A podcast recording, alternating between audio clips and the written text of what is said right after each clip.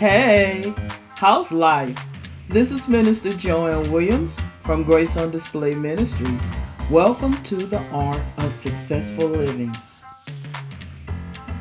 Learn how to overcome personal difficulties, make better choices, and cultivate a closer relationship with Jesus Christ.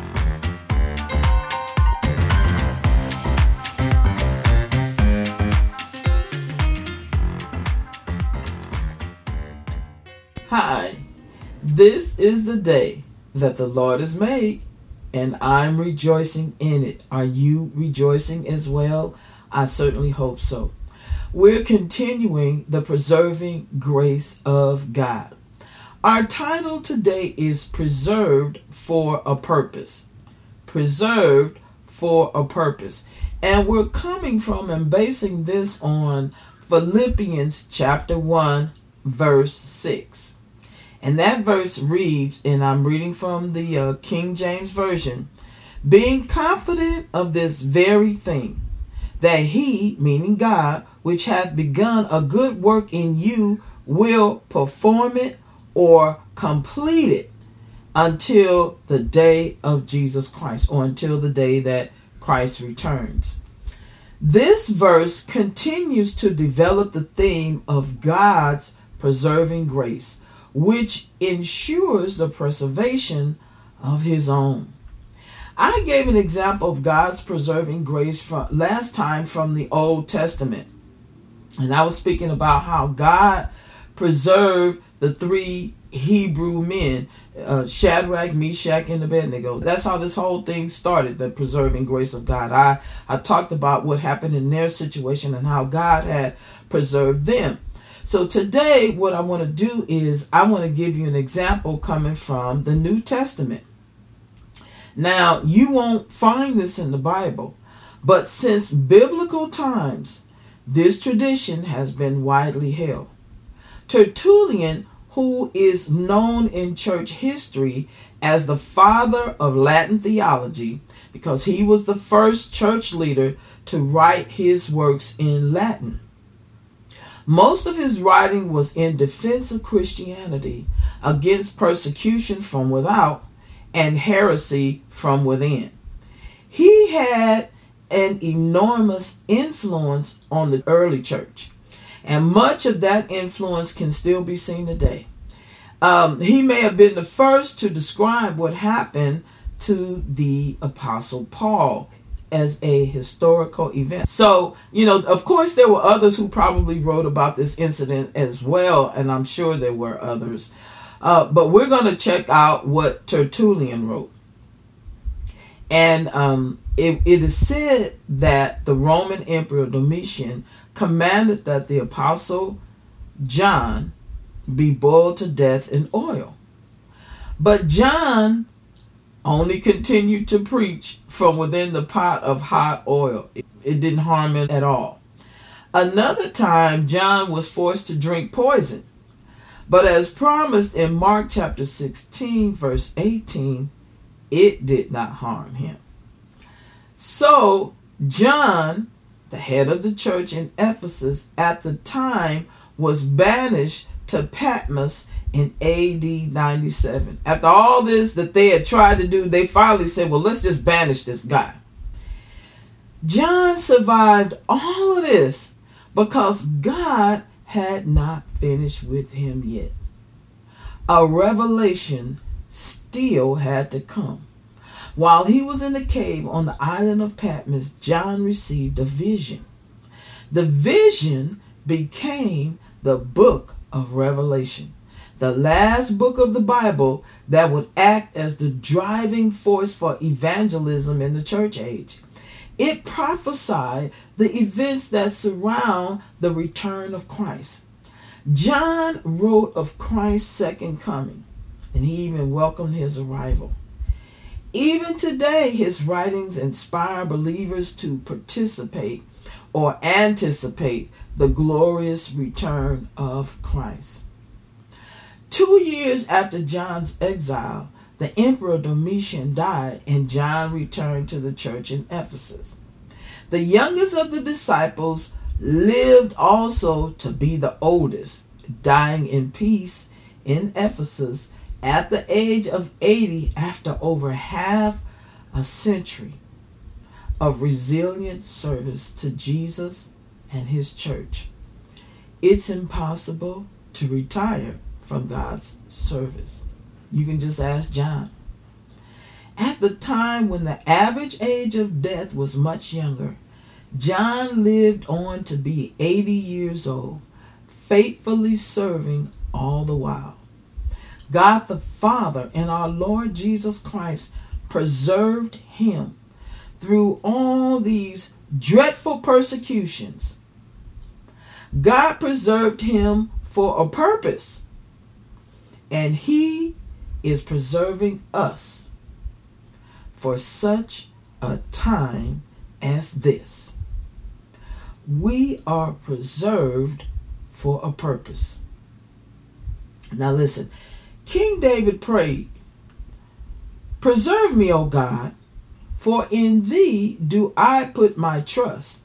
Now, that comes from Psalm 16, verse 1. The Hebrew word that David uses for preserve in this verse is man is packed with meaning.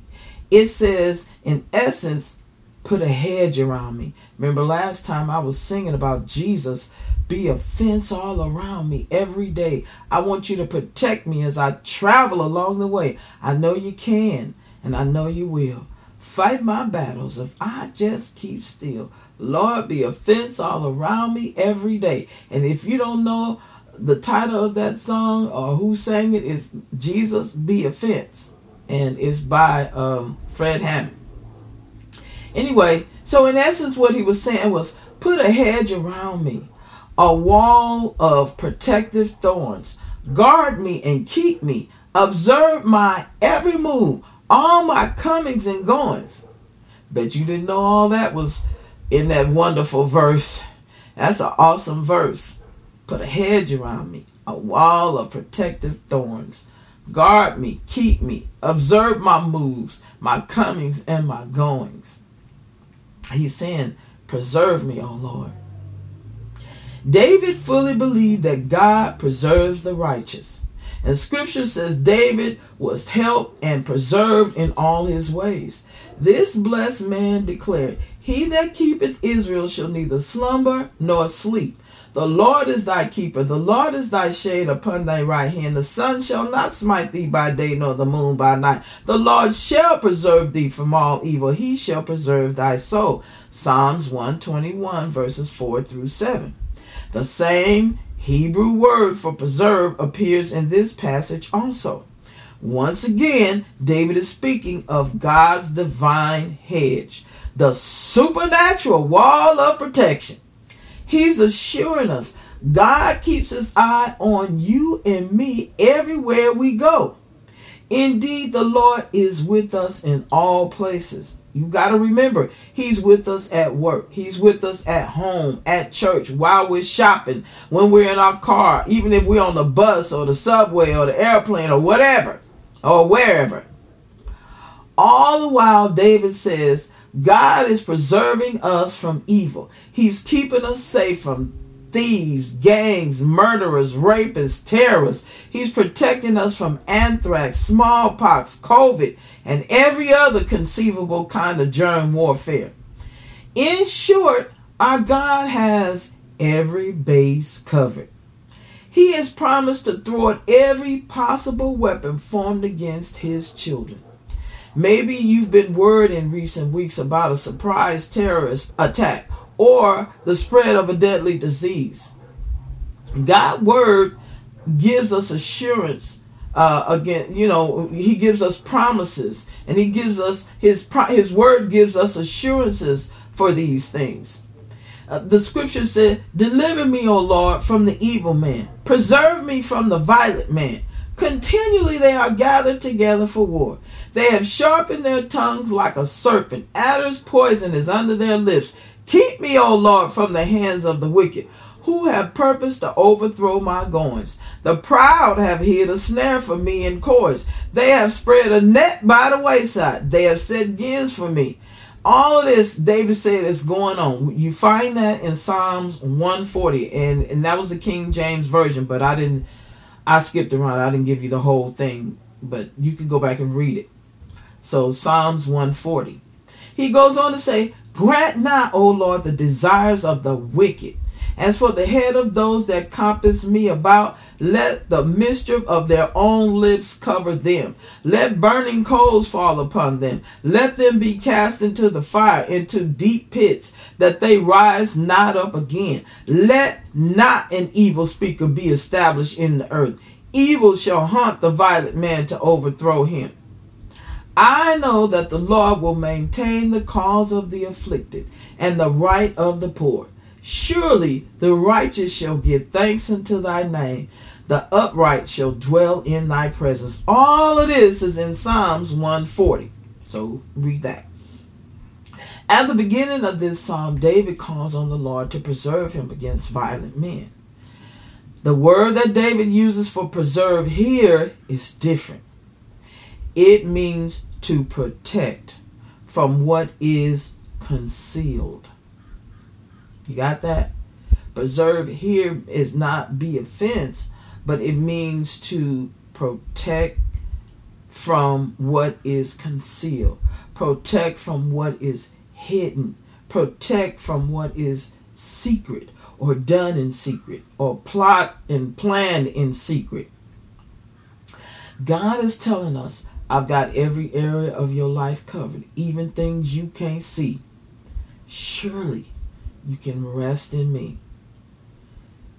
The question is, do you believe you're being preserved by the Lord? Do you accept that He's protecting you from the schemes of proud, violent, evil men and women? Such men or women may be bent on destroying you. They may devise poisonous plans against you, but you don't have to fear any evil. As David prays, he said, let burning coals fall upon them. Let them be cast into the fire, into deep pits, that they rise not up again. If you have trouble accepting God's desire to preserve you, I suggest this. Read Psalm 37. I never give homework. I rarely even talk about any homework, but this time I'm giving homework. That's your homework. Read Psalms 37. Read this psalm from the beginning to the end. David says in Psalms 37 the steps of a good man are ordered by the Lord, and he delighteth in his way. Though he fall, he shall not be utterly cast down, for the Lord upholdeth him with his hand. It goes on to say, I have been young, and now I'm old, and yet I have not seen the righteous forsaken, nor his seed begging bread. He is ever merciful, and his seed is blessed. For the Lord loveth judgment, and forsaketh not his saints. They are preserved forever. The Lord will not leave him, nor condemn him when he is judged. Now, I left out some of the verses and I left out some of the words for time's sake. But go back and Read that whole psalm, not psalms, and you will see the preserving grace of God. Till next time, God bless you real good. The goal of this podcast is to influence Christian followers to lead successful or more successful Christian lives as they reflect on the love of God and the Word of God. You know, it's one thing to say we love Jesus and we're going to follow him, but it's another thing to get up and do it. The question is, how can we do it well?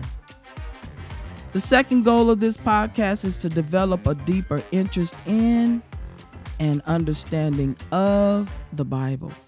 Third, to encourage believers in Christ to not accept mediocrity to encourage believers in Christ not to accept mediocrity, but instead to strive to reach their fullest potential in Christ. If you are looking for the power to endure challenges of the Christian life, live through temptations in our culture, and gain insight and wisdom for decision making and deepen your walk with God, join us every week and listen to this podcast. Do yourself a favor and subscribe now.